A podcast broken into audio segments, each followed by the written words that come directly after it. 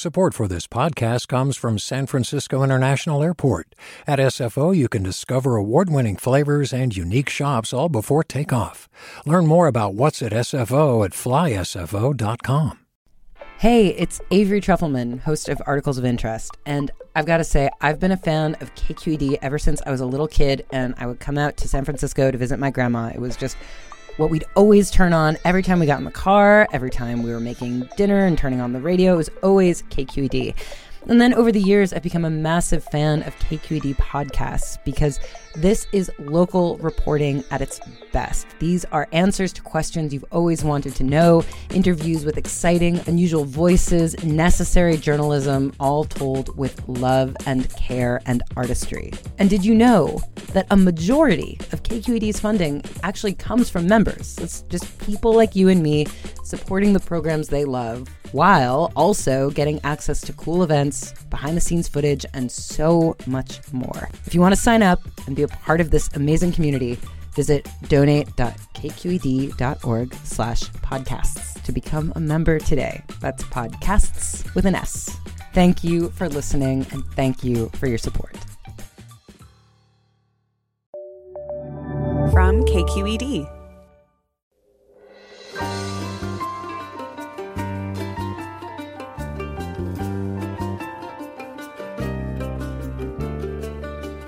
From KQED in San Francisco, I'm Mina Kim. Coming up on Forum bears who break and enter, elephants who commit manslaughter, and deer who jaywalk. They're all the subject of science writer Mary Roach's latest book, Fuzz When Nature Breaks the Law. Roach spent two years embedding with elephant attack specialists, bear forensics investigators, and professional bird scarers.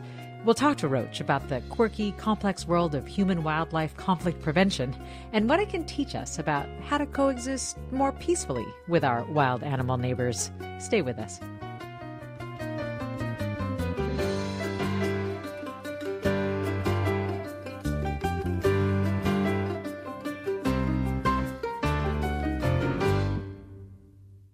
This is Forum. I'm Mina Kim. There are people who make sure a bear isn't wrongly accused of an apparent mauling, or who figure out ways to avoid conflicts between humans and elephants. These are the specialists Mary Roach introduces us to in her new book titled Fuzz When Animals Break the Law. And in sharing what people in charge of handling such conflicts face, Roach also shows us why animals and humans are encroaching more on each other's spaces and invites us to consider better ways to coexist. Mary Roach, welcome to Forum. Thank you so much. The title of your book, Fuzz, it's very cute. and fitting in that it both evokes animals and is how some people referred to cops back in the day, right? Yes, that is that is the uh, the the um, thought behind that title. Of course, I was thinking, will anybody under 40 remember that the fuzz was the police? Are people just going to go, what is this book about? I'm glad you got it, Nina. I, I did get it. And of course, it goes really well with your frame of animals breaking the law, which of course they don't really do since they're unaware of laws and are acting on instinct when they commit, as you say, manslaughter, breaking and entering, vandalism. Um, but you also make clear that these actions by animals have some really traumatic consequences for humans and on our human structures. So they must be dealt with. And I really love the way that you opened your book with this great illustration um, where you talked about the people who investigate maulings.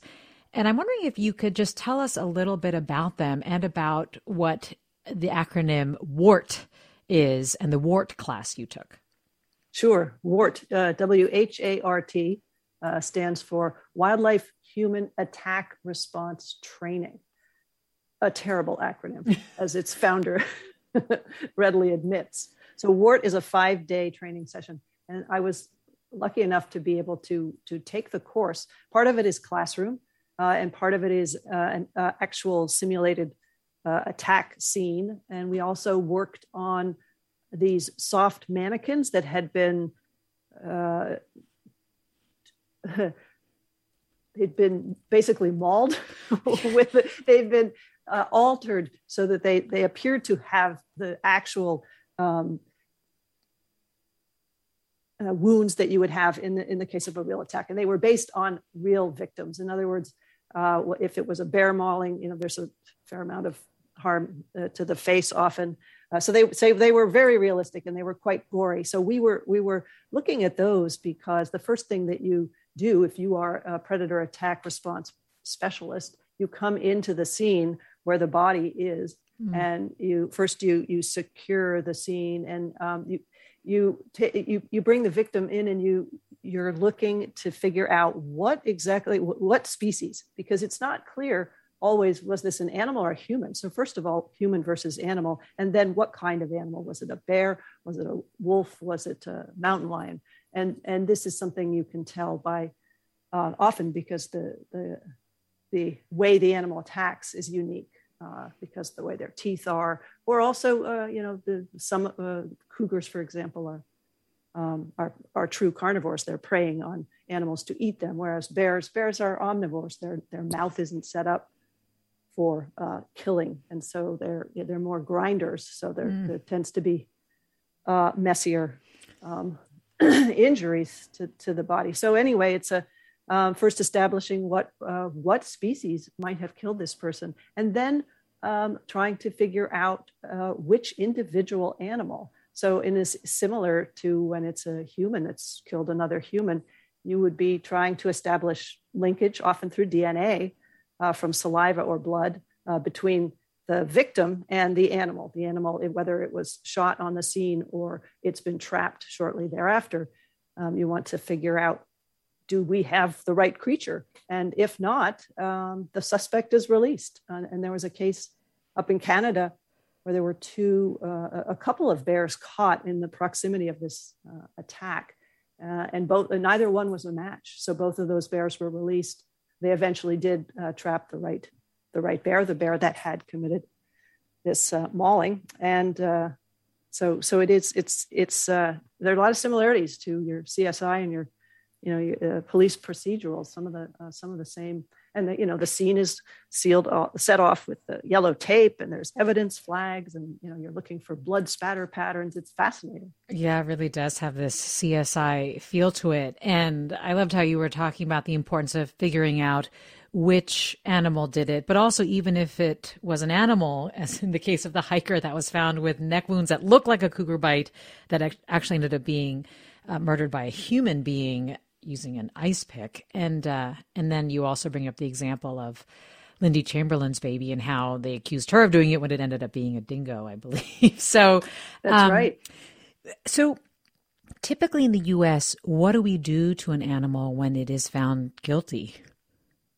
Uh, in the case of uh, an animal that's killed, a wild animal that's that's killed somebody or harmed somebody in the, both the U.S. and in Canada, where they have a a lot of bears, um, that animal is is destroyed. That's, and, that that's what's done. What is the rationale for that? Is it just the concern that if they they attack once, they'll attack again? That they have a predisposition to do that? Well, it's a it, it's considered that animal is is is an animal that in with the case with with bears, which is you know far more far more. I mean, it's still rare, but far more common than, than mountain lions. Um, typically uh, in 90% of the cases of, of, people being harmed by bears these are bears that have habituated to, to humans. So they're, they're, they've stopped feeling uncomfortable or threatened by people. They've hmm. lost their shyness. So when a bear starts to realize okay there's a lot of uh, good food good eating in the you know around this uh, person's house they're not securing their trash or whatever it is and so the bear gets bolder uh, and may sort of start uh, may actually break into the house when people are gone and sometimes when they're there. Uh, and that boldness you know it inches toward aggression and you know you get between a bear and its food and you can get hurt. You know it just uh, it, it's it's kind of playing with fire. So when a bear is um, a bear is starting to do this repeatedly then um, it, that's and and some and somebody gets hurt, uh, the feeling is this is a bear that is habitually breaking in, and this could happen again. Hmm. Uh, so um, that's it's not so much oh it's it's developed a taste for human flesh or anything like that. it's um, it's just more that this is this is a bear that's figured out. Hey, there's some some easy eating inside these big boxes with refrigerators, and I'm going to keep doing this. And at at a certain point, as with burglars breaking into a house, um, as long as no one's there, it, nobody gets hurt. But if someone's home and someone's startled and someone has a gun or claws and teeth, in this case, somebody can get hurt. So that's the thinking. It's interesting. So, just underscore your point earlier that it's rare to be fatally attacked by a bear in the wild, but it really is quite common to encounter bears scavenging for food in human spaces and breaking and entering. As you say, can you share a few of the bear burglary stories you've heard, or at least a few of the remarkable ones where their dex- dexterity was really quite incredible? Sure. Yeah, I spent some time with uh, Curtis Tesh, who works for Colorado Parks and Wildlife. And uh, it so happened that the day I was there, uh, kind of shadowing him, there had been a break in up in the hills uh, above Aspen. And so we went to the scene, and uh, the bear had come in through this was a it's up in the mountains, and it was one of those houses that kind of flows down the hillside. So there's three levels, each with a deck, very nice house. And the bear had come in through the, uh, a door on the, the lower deck. And you could see the you know the screen was just sort of bent almost folded in half lying on the floor. And the bear had gone up the stairs amazingly not knocking anything over on the way to the kitchen. And then it was kind of mayhem. There's ice cream a jar of honey. I loved that there was honey. They did still a favorite uh, cottage cheese all, all, manner of stuff strewn around uh, but but the but um, the curtis was saying that what surprised him you know i thought i'd be getting bear stories you know kind of violent kind of scenes that he's witnessed or or, or heard about. But he he what he re- found remarkable was was sort of the gentleness and dexterity. Like he said, they'll reach into the refrigerator and pull out a carton of eggs and set it aside.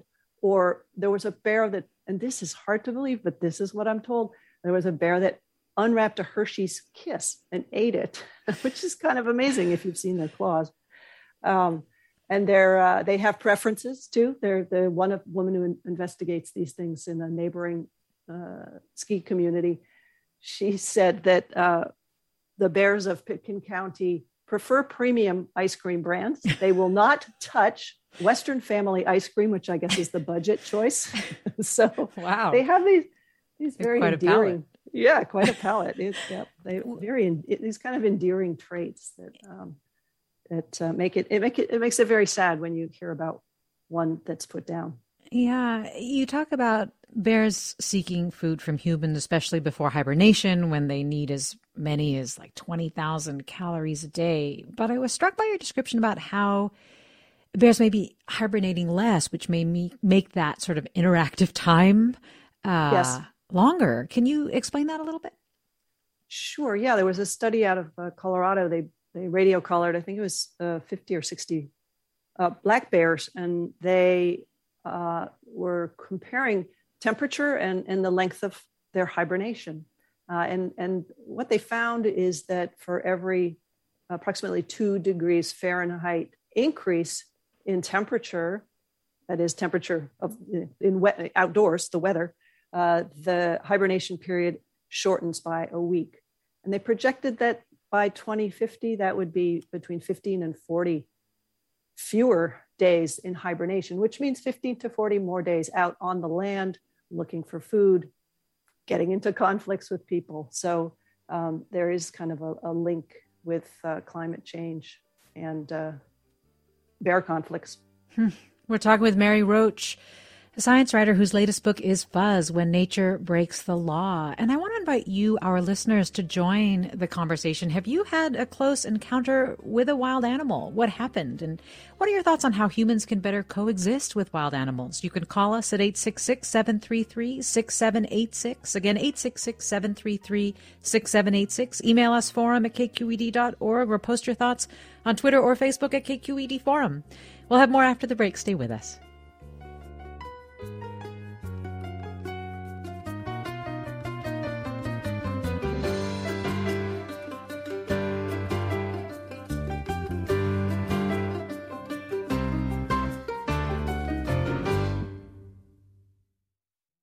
Support for Forum comes from San Francisco Opera. Set 10 years after a school shooting, the critically acclaimed opera Innocence takes us into a complex emotional journey where our understanding of innocence and guilt is constantly upended. Kaija Saariaho's ethereal score collapses the past into the present as a community of survivors grapple with how to move forward. Don't miss the highly anticipated American premiere of Innocence, June 1st through 21st. Learn more at sfopera.com. You're listening to Forum. I'm Mina Kim. We're talking with Mary Roach about her new book, Fuzz When Nature Breaks the Law, which has a lot of fascinating stories and science of human wildlife conflict. And you, our listeners, are invited to join the conversation with Mary Roach if you have had a close encounter with a wild animal. What happened? You can call us at 866 733 6786. You can email us forum at kqed.org or post comments on Twitter or Facebook. Robert writes Animals mind their own business until we encroach on their natural habitats. Quote attacks by animals are almost always our fault. We are the most threatening and destructive species. Most animals shake their heads in wonder when regarding us. You have talked with with wildlife specialists and agencies about the best way to deal with, as you illustrated just before the break, what will likely be growing interaction and potential conflict between humans and wild animals. Are there strategies that they found to deter them so it doesn't get to the point where ultimately an animal attacks and is put down?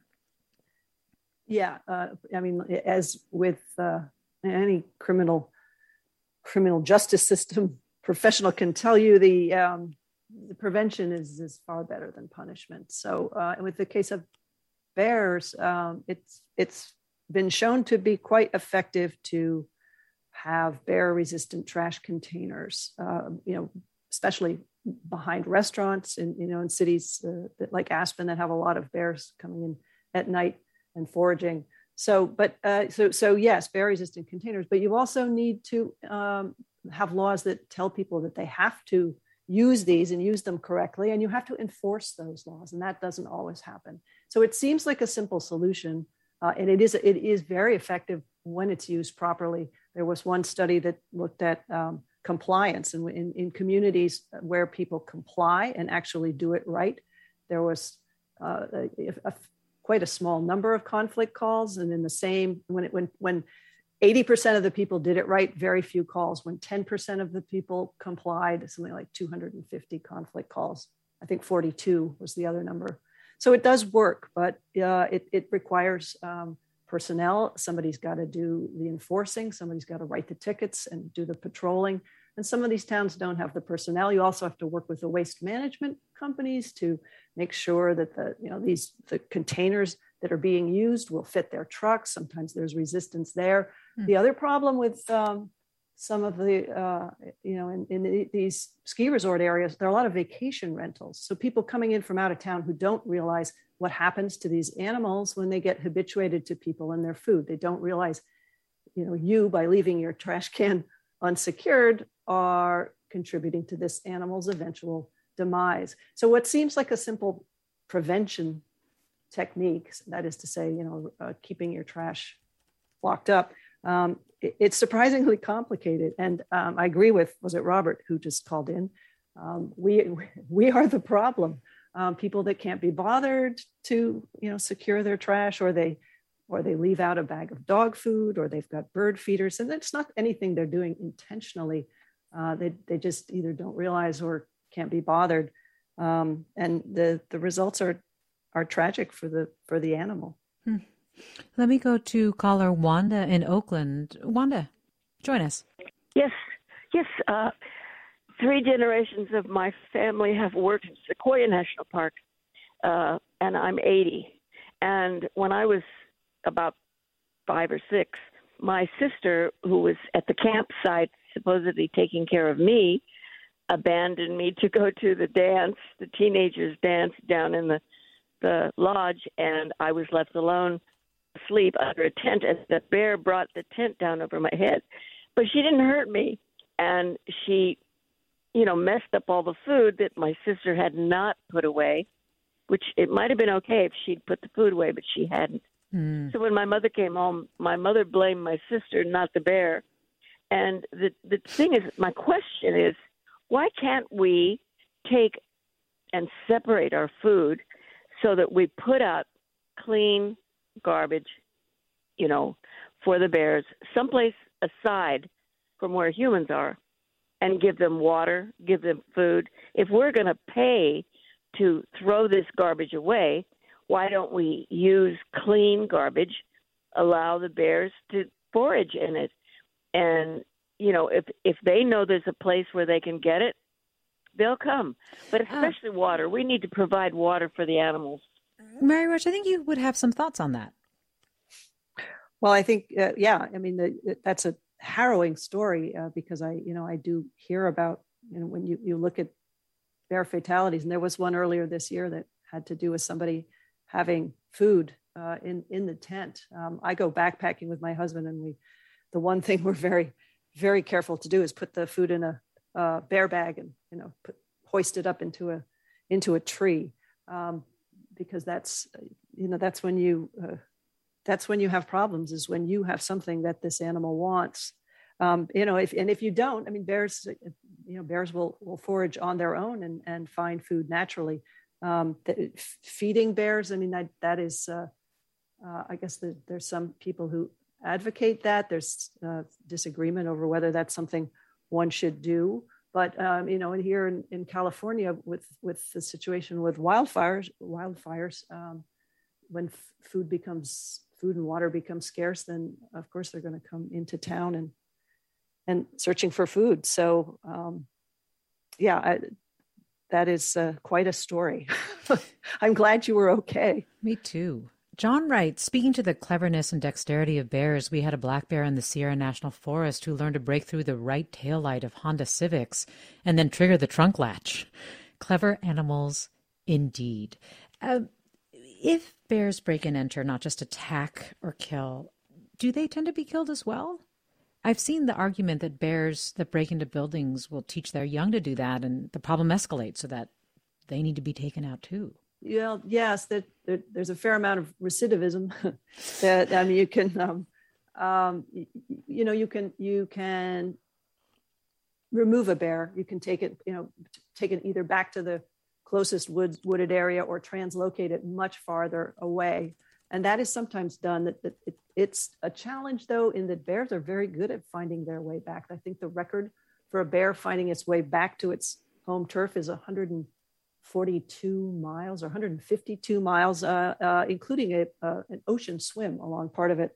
So they're quite good at, at coming back. Uh, there was a, a, study that looked at how many translocated bears find their way back, uh, and uh, is, I think it was this is a large number um, mm. that find their way back. And the other thing that um, limits that is that if you, as an agency, move a bear to a, you know 100 or 200 miles away and it finds its way into the closest community there and it begins doing the same things and somebody gets hurt or killed then you as the agency are liable so there's that issue as well which is a concern for some of these wildlife agencies we're talking with mary roach a science writer and her latest book is Fuzz When Nature Breaks the Law. You might know Mary Roach from her earlier books, Grunt, Stiff, Spook, Gulp, bonk like these one word uh, one word titles of course. And uh, for this conversation tell us if you've had a close encounter with a wild animal but also if you have any go-to strategies to discourage wild animals from attacking you or damaging your property because of what the outcome can be. And your thoughts on how humans can better coexist with animals. Email us forum at kqed.org. Get in touch on Twitter or Facebook at KQED Forum or call us 866 733 6786. Mary Roach, I want to talk to you about elephants and how the attitude toward them in India. You devote uh, a lot of your book to wild elephants of West Bengal. And it, it was really fascinating to read that in that region, elephants have killed more than 400 people in the last five years. First, can you talk a little bit about about that and and why that was so surprising to you, but also the way that India's government and its policies treat elephants that kill? Sure. Well, for, it came as a, a, shock to me that elephants kill 500 people. I was raised on Babar and Dumbo and National Geographic. I just don't think of those animals as um, harming humans ever. Uh, but it, it, it's a it's a big problem there, uh, especially in the north where there's they call it the elephant corridor, and these animals are migrating through uh, the, the the nation. And there's things that have come in that have been sort of military installations and highways and refugee communities. And so there, uh, the elephant corridor has been broken up and there's, there's, their path is blocked. And so they've become sort of stuck in smaller areas. And elephants, they travel in groups, they eat a lot of food. Uh, and so when they start running out of natural food, they turn to the crops of villagers. And that, of course, is very upsetting to villagers who uh, will come running out and try to take matters into their own hands. And that's when things get dangerous because it's often nighttime and people run out. They may have, you know, fire on a stick. They're yelling. They're shooting off firecrackers. The elephants, you know, panic and go in various directions. And when you break apart um, a social group of elephants, they get nervous. They get, they feel threatened, and they get aggressive. Uh, so you've got people running around and shouting and elephants, and it's dark. And as my mother liked to say, somebody's going to get hurt, and that's that's what often happens. Um, so the uh, but what's interesting the the um, the government will uh, rather than coming in and and killing an animal, it compensates the family. There's a, a government compensation scheme if someone in the family is killed uh, whether it's by an elephant or a leopard. I also spent some time in, a, in an area of the Himalaya where there's uh, there are uh, leopard attacks on humans. So that's the approach. There's also uh, with the leopards a, a, three strikes kind of rule. So they'll you know monitor the situation and only if it if it appears to be um, a pattern that this this is an animal that is doing this over and over, then then they'll come in um, with a uh, hire a hunter or a government hunter will come in, but it's not an immediate um, death sentence as it is here in the US and in Canada when an animal harms or kills a person. Yeah, and similar with monkeys, who I don't know if they're as revered as elephants, especially in the city where they've been described as pests. They've done things like caused people to fall from balconies, they've bitten children. But it sounds like when you talk to people, they say, we don't want them to be killed for this. Right. We just want them to be managed. Right, right, right. Um, India's, it's interesting to look at how, uh, how people feel about wildlife in, in a Hindu country um, because the, the, the, animals that are, that are considered pests, you know, the, that are causing problems, the monkeys, elephants, um, uh, some antelope, which are thought of as you know they have the word cow in the title you know antelope it has gai or cow in the in the word. So they're they're um they're they're deities. I mean there's you know um, hanuman and ganesh are are deities that you know the monkey and the elephant so people have this reverence for them and they uh, they don't want them killed it's very difficult for the government of delhi to hire a monkey catcher or anybody who's going to be doing anything to interfere with these monkeys' lives because they're they're um, they are in the they're deities. So that is uh, makes it very difficult to uh, solve these problems. People uh, want them to they want the problem to disappear, but they don't want anyone to harm the animals. So it's it makes uh, it's a very vexing problem for the the person in charge of it who whom I spoke to. Let me go to Peter in San Francisco next. Hi, Peter. Yes, hi. Um, I was concerned uh, about where are the animals' rights and the laws for the animals. It seems to me that a good deal of the problem, at least, could be acknowledged, or I haven't heard it acknowledged, uh, has to do with people basically evicting animals from their habitats without due process, uh, destroying their homes, uh, and mm. and other sorts of things like that, hunting them and so on and so forth. So I'm wondering where that uh, stands in terms of fundamental causes of well, yeah. conflict. Well, Peter, thanks for that. Because, of course, as you were describing Mary Roach earlier about the corridor and some of the encounters happening as a result of habitat loss, and uh, and then, of course, earlier we're talking about anim- climate change issues and things that really aren't necessarily the animal's fault, right? As as Peter is bringing out, and I wonder if you're as you're juxtaposing sort of India's approach to handling animals, even animals that kill, versus the U.S.'s, if you are asking us to think more like maybe Peter is suggesting. Yeah, you know, I um, one of the most interesting things I heard was uh, uh, I spoke to a, a, a bear biologist. Um, I think he was in Mich- Michigan or Minnesota, I can't remember now, but he had spent some time on the Tibetan Plateau.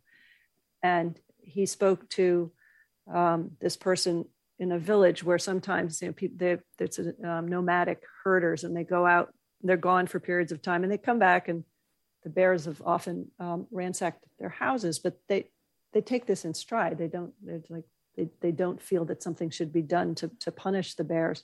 And he said to them, because he works with bears here and he's in a state where people often just you know take matters in their own hands and um, shoot the bears on their property. He said if you saw a bear on top of a person mauling them, uh, would you would you shoot the bear? And the, and the the person said, I don't have the right to choose whose life is more important.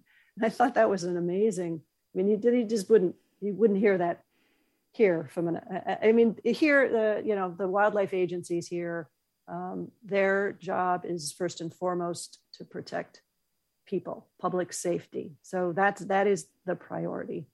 And uh, i think i mean I, I think we've come a long way in terms of not automatically just deciding to shoot or kill. I mean there's a lot um, there are a lot more non-lethal strategies that are employed. I mean, it's a, it's a, a, slow ship to turn, but it is turning, and and not in the not as far as as uh, it hasn't come anywhere near to the philosophies that that Peter was talking about. I mean, the people will still be are still the priority.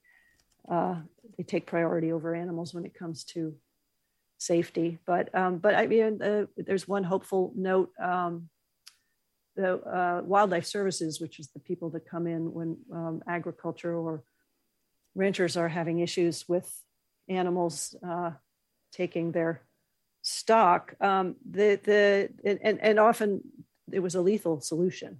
Uh, just, they would you know wildlife services would come in and trap or you know in decades past there were bounties and poisonings and and um, they're now hiring non-lethal specialists in, in 12 states. There's been funding for um, having more people who'll come in and say, how can we prevent this? Like, can we have people, you know, range riders who look at, you know, sort of supervise what's going on with the stock while they're grazing? Is there any, is there an animal denning, you know, a predator denning close by? Should we move them? Should we change the way um, the, the grazing is done? Or, you know, what can we build better nighttime enclosures that will prevent these animals from taking your livestock? Can you cut the brush back so a mountain lion doesn't have a place to hide? So they're instead of just paying lip service to this, they're actually starting to do more of it. So there's a bit of a culture change underway at Wildlife Services, and that's a, a hopeful thing for me. Um, it doesn't sound like much, I think, uh, if you know, you're hoping for animals to have equal rights with humans, um, but it is it is progress. We have made some progress here. Well, Erica writes, I just returned from mutual aid for the Caldor fire in California. We were chasing bears out of evacuated homes and saw how they eat ice cream bars, but not the wrappers or sticks. I worried how the bears would react when the families return home. We're talking with Mary Roach. Her new book is Fuzz When Animals Break the Law. Mary Roach turned around with people like bear managers, human elephant conflict specialists, and even danger tree faller blasters. Her enlightening and often funny book is the subject of this hour, and we'll talk more with her about how to deal with close encounters with wild animals and how we can better coexist with them. And if you want to share your thoughts on that, 866 733 6786 is the number. Stay with us. I'm Mina Kim.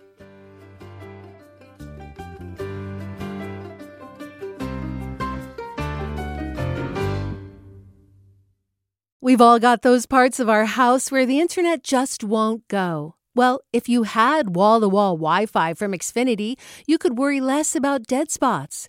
Because with wall to wall Wi Fi from Xfinity, you get fast speeds, reliable connection in every room, and power for all of your devices, even when everyone's online. That's wall to wall Wi Fi only with Xfinity. Restrictions apply, not available in all areas. Actual speeds vary. Welcome back to Forum. I'm Mina Kim. We're talking with Mary Roach, science writer, about her book Fuzz, about bears, elephants, and other wildlife, and how experts are trying to manage and prevent conflict with humans. And let me go to caller Daniel in San Francisco. Hi, Daniel. Thanks for waiting. Oh, hi. Thanks. Yeah, this is a great conversation. Um, and it occurs to me that um, the story in California may be a little bit different from other places. In California, you know, a lot of these encounters are really a result of successful efforts to coexist with these animals instead of just killing them. And I work for the California Institute for Biodiversity, and and there's there's a lot of good, you know, basically a lot of this can be considered success story, where you know as a result of caring for the habitat and stopping, you know, killing animals, we're seeing them return. Um, you know, Bay Nature has a, a movie showing uh, real soon if you go to baynature.org on, you know, entitled "Don't Feed the Coyotes" um, about the return of coyotes to San Francisco, which, even though it's a metropolis, it's going fairly smoothly.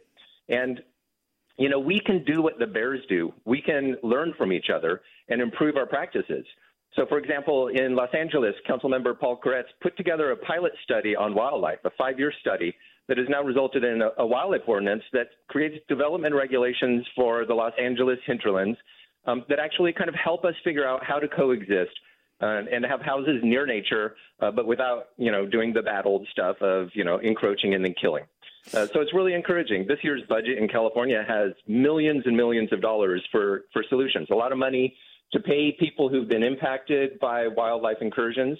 Um, as was mentioned um, earlier, you know, where there's depredation, instead of killing the animal, we'll pay the farmer. Yeah. And then there's even money to build freeway overpasses and stuff like that, so that you know not only can they coexist without having to go through our backyards, but um, we actually have a lot fewer vehicle fatalities. So once again, you know, California's story is a little bit different from the others, and hopefully other places can learn from what we're doing, and we can continue to to improve our practices here. I love that, Daniel. Thanks so much for sharing that. Um, Mary Roach, I don't know if you have a comment, but it also makes me think of, I mean, not just bears and elephants and, and mountain lions and so forth, but but we do encounter wildlife every single day and even on that level just around our properties or places where we go to recreate we, we can have a very different attitude toward them. Um, and i think one of the things that really made that hit home for me was your chapter about birds. You you have a several chapters about birds, but you have this one in particular that's pretty funny. That's about gulls and what happened on Easter morning 2017 outside of uh, the Vatican in Rome. And I, I'm wondering if uh, you, Mary Roach, can tell us a little bit about what happened and how that was resolved. Well, sure. Yeah. The, the um, this is a story that uh, has to do with the Pope's Easter Mass. Uh, every Easter, uh, early in the morning, the Pope comes out on the balcony and he says Mass for a gathered crowd of tens of thousands of people. And the day and the night before, these florists have driven down from the Netherlands with three refrigerated truckloads of blooms, like 6,000 daffodils and all these cut roses. And it's this elaborate floral display that is set up on the steps leading up to the altar and all around the altar. And what happened in 2017 was that around 4:30 in the morning, a few hours before the crowds were let in, a bunch of gulls came in and essentially just vandalized the scene. There were just, you know, daffodils strewn everywhere. There were roses. It looked like a diva ballerina had done her last performance. it was just a mess. And they weren't, you know, gulls eat just about anything, but not plants. They're not, they're not daffodil eaters. Right. It just seemed to be uh, that um, wanton vandalism. There are a couple theories about what might have happened, but the need was in years, you know, in the next coming years, uh, how can we prevent this? And so the florist uh, appealed to the public in the Netherlands, what can I do? And he heard from this man who said, I have been scaring birds for 25 years. I will bring my laser scarecrow. And so that is what happened. Uh, the, I, I went along this past Easter or, or the year before last, uh, to watch the laser scarecrow in action. And it was, you know, quite high drama. I was there for the whole setup of the flowers, and it was its elaborate um, floral display. And in fact, the lasers seemed to work uh, the gulls sort of hung out on the edges, kind of sleeping on the cobblestones, going, "Yeah, whatever." that was so last year that floral vandalism thing. Uh, so the, uh, the, the scarecrow seemed to work, but it was funny to me. I mean, it's basically like a laser light show. It's just sort of zooming around, and when the light is low, birds apparently perceive this beam as a stick coming at them. It's actually called the stick effect. so um, the birds stayed away. The lasers did their thing. Um, but I, what what was kind of amazing to me was uh, because laser, you know, it's expensive to fly a couple of these big laser boxes down there from the Netherlands, uh, and along with the operator. And I was like, you know, you have those guys in the striped knickers with the, you know, funny the Swiss Guard. Why didn't you just pay a guy double time to kind of hang out on the altar and shoo the birds? And that's, you know, a human bird scare. That's the you know the time honored tradition that's what people used to do hire young boys to run around with a noisemaker scaring them off. So I, I, he said no we didn't really think about that and it's it's good for andre the inventor of the laser scarecrow. It's good for andre that we didn't think of that because i think now the vatican um, is the the vatican city state now owns its own laser scarecrows. Well, that's definitely one deterrent solution that worked. The other thing that I thought was interesting is you also help to reframe the way we view gulls that that they have endearing qualities that we don't always think of when we think of them. They do. Gulls are i love gulls Good gulls yeah they're one of the uh, it's not all that common for uh, the male to be uh, involved in raising the children. The gulls are you know they're they're good dads the male gulls and uh, when gulls, uh, uh, often when gulls se- seem to be very aggressive toward people, people have wandered too close to to a nest. They get very defensive. Um, and again, they're uh, they've just you know it's because we drop our trash all over the place. There's there's food you know in tourist areas like Fisherman's Wharf. There's just constantly French fries and sourdough bread and mussels and whatever seafood items that, that have been dropped that are all over the place. So of course the gulls are, are going to come in and they're going to see the food and uh, eat it and then see it in people's hands and go, you know, I bet I could get that one too. And then, you know, then they then they become branded as a nuisance species. So anyway, yeah. I like I like gulls. I, I like sort of the paradigm shift aspect of of your book in the sense that even you learn to look at rats in new ways. But uh, but let me go to caller Bess in Siskiyou County. Hi, Bess. So, and by the way, don't feed the bears. They will just come back for more.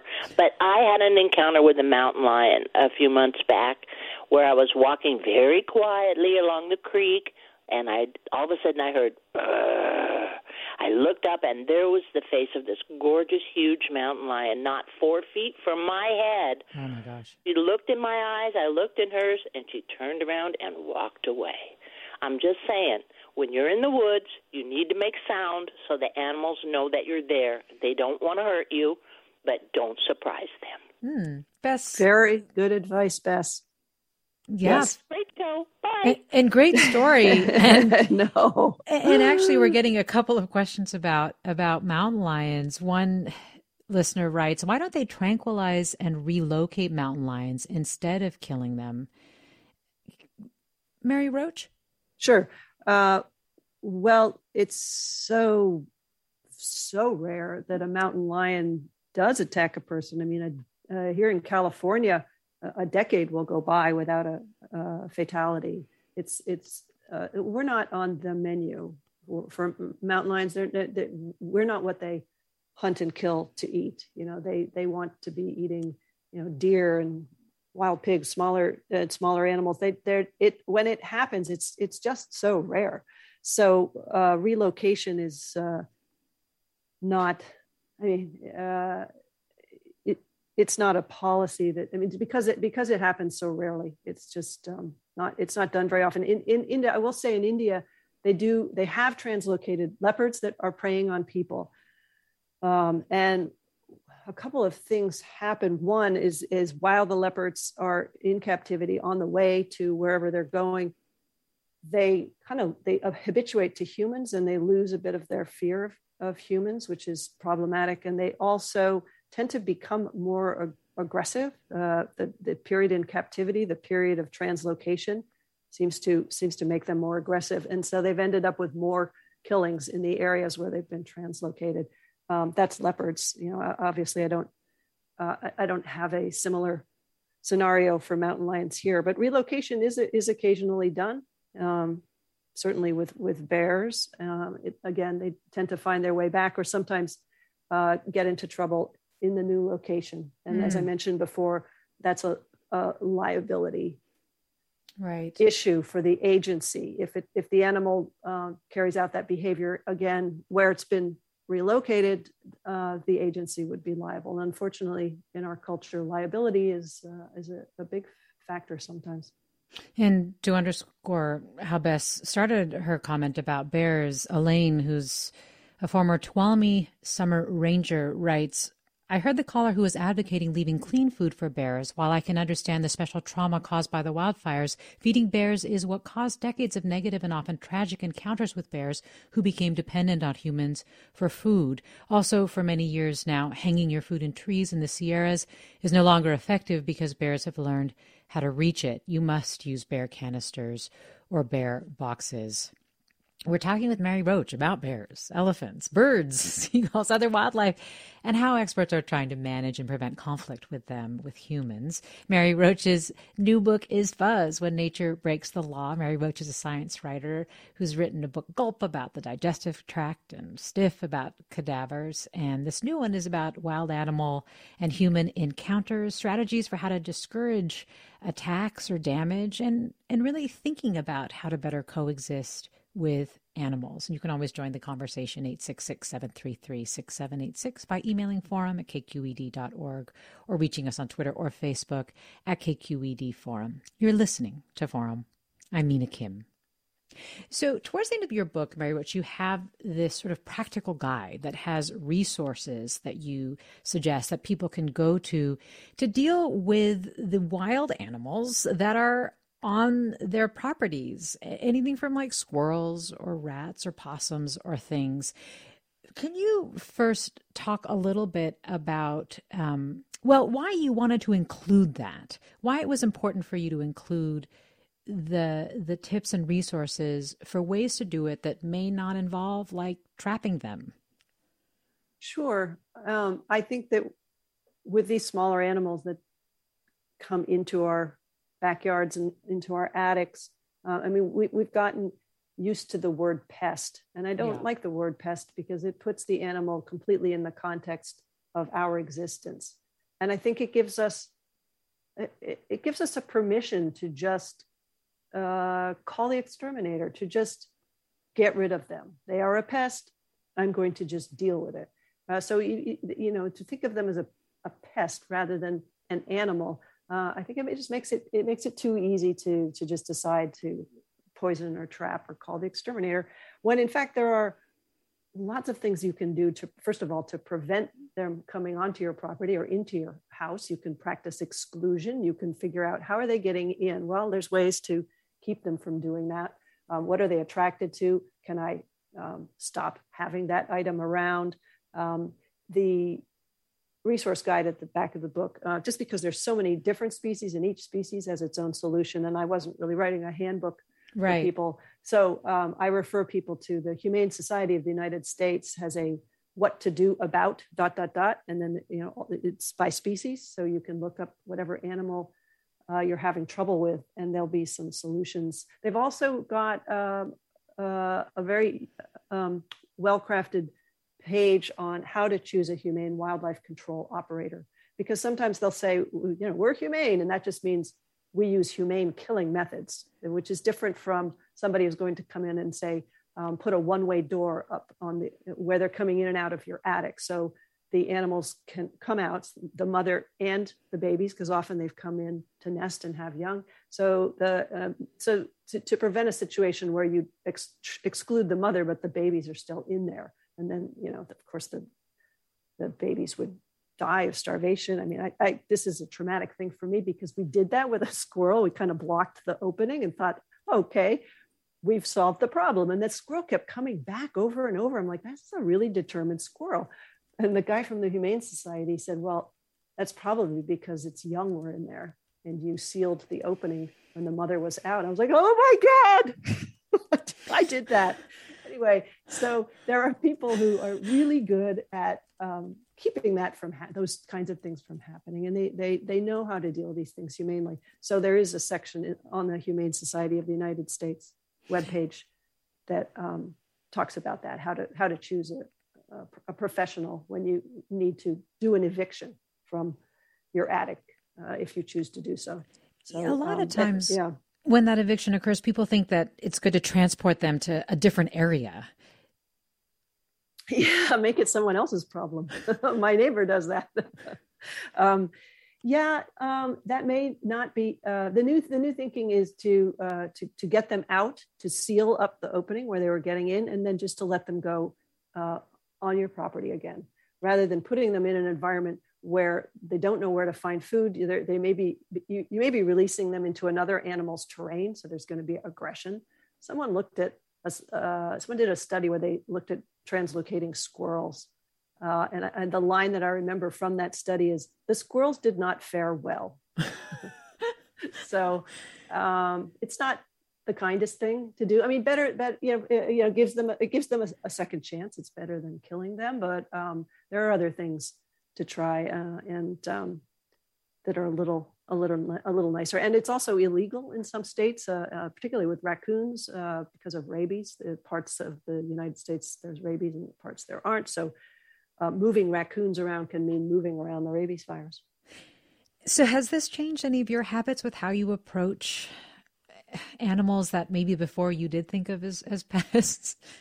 Well, yeah, they, there's a, a um, section in the book where I talk about I was sitting on my deck reading one afternoon and I looked up to see a roof rat run across the deck. And a roof rat, it's not a sewer rat, it's a smaller, it's, it's actually kind of a, a cute animal, but because it's a rat, I thought, rat. Oh my God, it's a rat. And I immediately thought, we need to go get a snap trap because I know from research uh, uh, on a, a, different chapter of that snap trap, if you're going to kill, it's a, uh, um, especially ones that are uh, have a little funnel for the head, it's a humane, quick death. And I thought, I'll get a trap. And then I thought, what, what are you doing? Little Miss coexistence, Little Miss, Little Miss, let's practice exclusion. So um, I didn't do anything. And then fast forward a couple of weeks, the rat was scuffling around inside the wall. And my husband's mm. like, Your little friend has made his way into the house. But what I did is uh, I set up the wildlife camera in various places and monitored this little guy and, and sort of figured, we figured out where he's getting in. And we um, blocked that space while he was out. And uh, uh, happily, there were no young in there. And um, I continued to sort of see him around from time to time, this little guy, and, and oh. so um, yeah, I I, uh, I try to practice what I've preached in the book, um, even even with a rat. well, Constance writes, it was my last year of active duty in the Air Force, was living in a cabin in the National Forest outside of Duluth in the dead of winter. I was putting my garbage out, wearing an Air Force issued parka with a long hood, sort of like a tunnel, so it limited my vision. As I lifted the garbage cover, I bumped into what I thought was my neighbor Harold. As I turned to apologize, I saw a little brown bear. It was a moment for both the bear and me. Of feet don't fail me now. well, Mary Roach, thanks so much for joining us. And Mary Roach's book is Fuzz When Nature Breaks the Law. Susan Britton produced today's segment. Thanks so much for listening. This is Forum. I'm Mina Kim. Funds for the production of Forum are provided by the members of KQED Public Radio, the Germanacos Foundation, and the Generosity Foundation, and the Bernard Osher Foundation, supporting higher education and the arts. Support for Forum comes from San Francisco Opera. Set 10 years after a school shooting, the critically acclaimed opera Innocence takes us into a complex emotional journey where our understanding of innocence and guilt is constantly upended. Kaija Saariaho's ethereal score collapses the past into the present as a community of survivors grapple with how to move forward. Don't miss the highly anticipated American premiere of Innocence, June 1st through 21st. Learn more at sfopera.com. We've all got those parts of our house where the internet just won't go. Well, if you had wall to wall Wi Fi from Xfinity, you could worry less about dead spots. Because with wall to wall Wi Fi from Xfinity, you get fast speeds, reliable connection in every room, and power for all of your devices, even when everyone's online. That's wall to wall Wi Fi only with Xfinity. Restrictions apply, not available in all areas, actual speeds vary all over the country. We need to improve reading in Wisconsin. Schools are changing the way they teach reading. I'm calling for a renewed focus on literacy. We have gotten this wrong in New York and all across the nation. And it's happening because of a podcast. I think your podcast has changed my life. And I'm going to share this podcast with everyone I meet. Sold a Story investigates how teaching kids to read went wrong. New episodes of Sold a Story are available now.